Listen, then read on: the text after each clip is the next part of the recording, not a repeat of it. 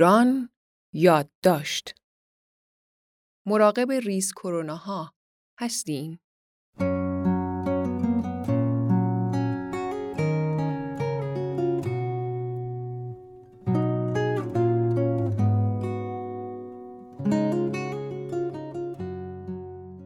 قاسم واحدی تحلیلگر کسب و کارهای اینترنتی.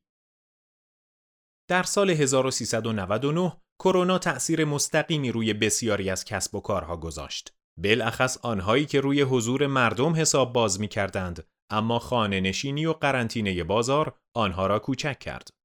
به جرأت می توانیم بگوییم کسب و کارهایی مثل علی بابا و فلایتیو که سرویس های جایگزین برای کسب و کارهای سنتی بودند یا در حوزه تفریح و سفر فعال بودند در پایان سال 1399 بسیار نحیف و ضعیف شده اند. با ظهور واکسن به دنبال کورسوی امیدند و البته کسب و کارهای توریست سلامت هم همینطور. حدود یک سال است که چیزی به نام ویزای توریستی یا سفر گروهی تقریبا یک آرزوی محال شده و حالا ما می توانیم خیلی سریع و راحت برویم سراغ کرونا و همه چیز را گردن آن بیاندازیم. اما این کار را نمی کنیم. چرا که به اعتقاد من بررسی کسب و کارهای آنلاین در سال 99 بدون توجه به آنچه دست و پای آنها را در سالهای قبل بسته بود یک بررسی سطحی نگرانه است.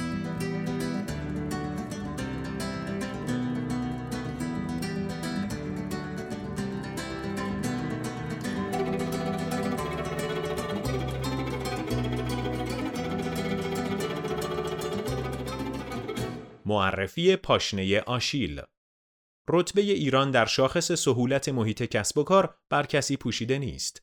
پس همه کسب و کارها قبل از دوران کرونا نیز درگیر معضلات جدی از قبیل قوانین کهنه و ساختارهای دیوان سالارانه ای نظیر سازمان تأمین اجتماعی و بیمه، مالیات و چرخه معیوب دولتی بودند.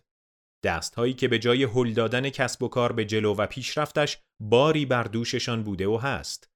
اما کسب و کارهای سنتی و عموماً غیر آنلاین به مدد تجربه و با یاد گرفتن قواعد بازی با ساختارهای دولتی به نوعی همزیستی مسالمت آمیز رسیده بودند. ولی برای کسب و کارهای آنلاین که بسیار بیدفاع تر بودند، از کرونا که یک پدیده پیش بینی نشده بود، یک پاشنه آشیل بی همتا ساخت. ولی چه چیزی موجب این شد که سال 99 بیش از گذشته ضربه را کاری تر بخوریم؟ می توان در یک کلمه گفت تحریم ها و کرونا که درست هم گفت ولی همه چیز را هم نگفت. مشکلات ناشی از عقب ماندگی و کهنه بودن دولت همواره زنجیری به پای کسب و کارها بوده و حالا در مورد کسب و کارهای آنلاین این مسئله بسیار حادتر است. عدم وجود سنوف و لابیگری قوی و حمایتهای سنفی از یک سو و از سوی دیگر واقعیت گریز ناپذیر کرونا منجر شد که یک سری از کسب و کارهایی که مجبور به دورکاری شده بودند و می‌خواستند تهدید کرونا را به فرصت تبدیل کنند ناگهان در دام سازمان تأمین اجتماعی بیفتند. یعنی باید با بازرسان تأمین اجتماعی بر سر حضور یا عدم حضور کلنجار بروند یا حتی بر اثر بسته بودن طولانی مدت خطر پلمپ کارگاه را به جان بخرند. عدم شفافیت دستورالعملها و بخشنامه های یک شبه کرونایی نیز زمین بازی کسب و کارها را مین گذاری کرده بود.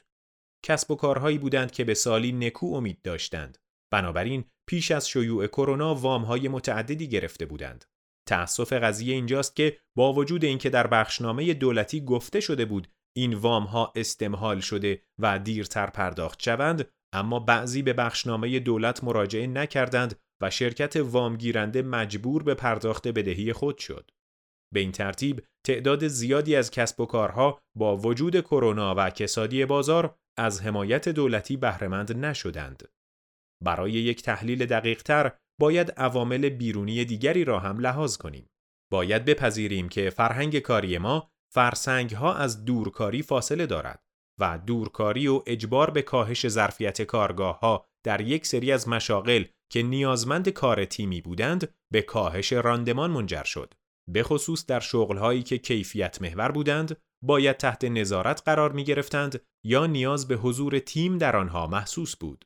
نتیجه این موارد این بود که محصولات دیر آماده شدند یا آپدیت ها دیر رسیدند و در نهایت کندی کسب و کارها تیر خلاص برخی از آنها شد. همچنین برخی کسب و کارها مجبور شدند از نیروهای خود بخواهند تا با رعایت فاصله گذاری یا به صورت شیفتی در محل کار حضور داشته باشند.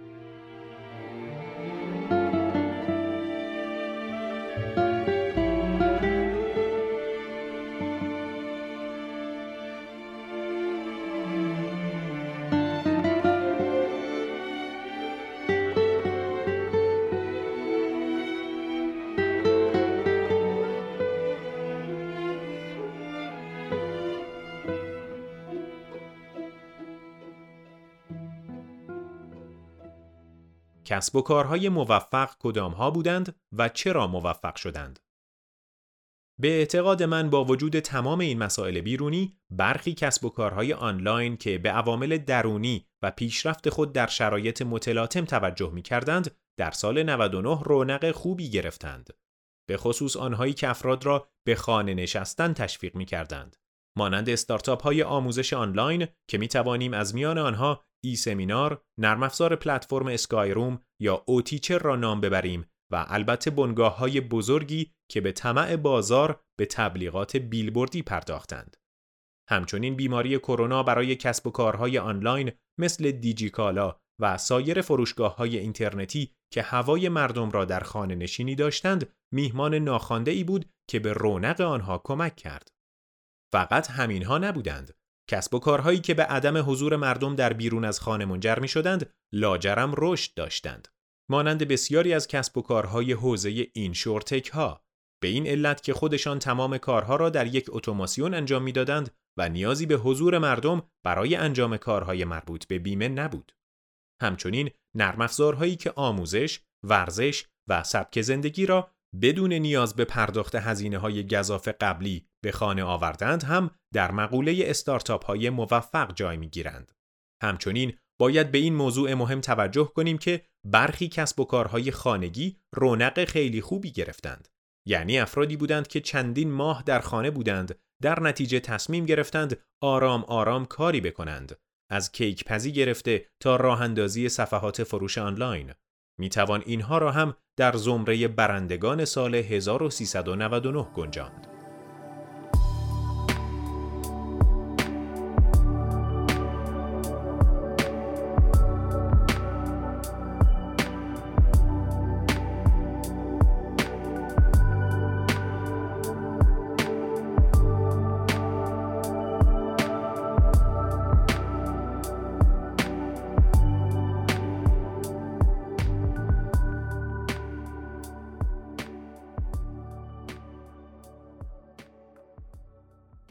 چرا برخی شکست خوردند؟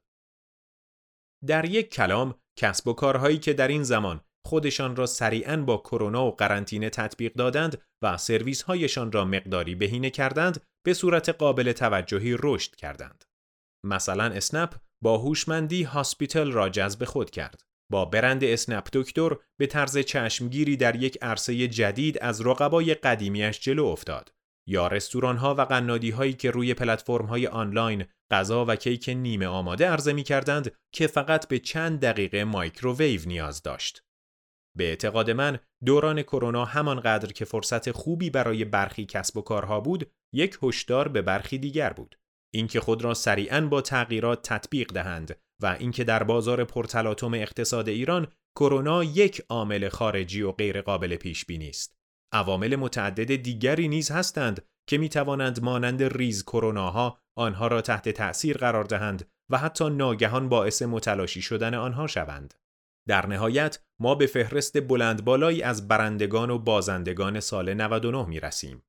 برندگان کسانی بودند که کسب و کارهای چابک داشتند، دیجیتال بودند، نحوه استفاده از عرصه دیجیتال یا چرایی و چگونگی تغییر را میفهمیدند و در نهایت توانستند خودشان را با این اتفاق ناگهانی تطبیق بدهند. در دوره کرونا کسب و کارها به اهمیت تاباوری بیش از پیش پی بردند و شاید کارآفرینان هم بهترین موضوع را لمس کردند که زمان خطی نیست.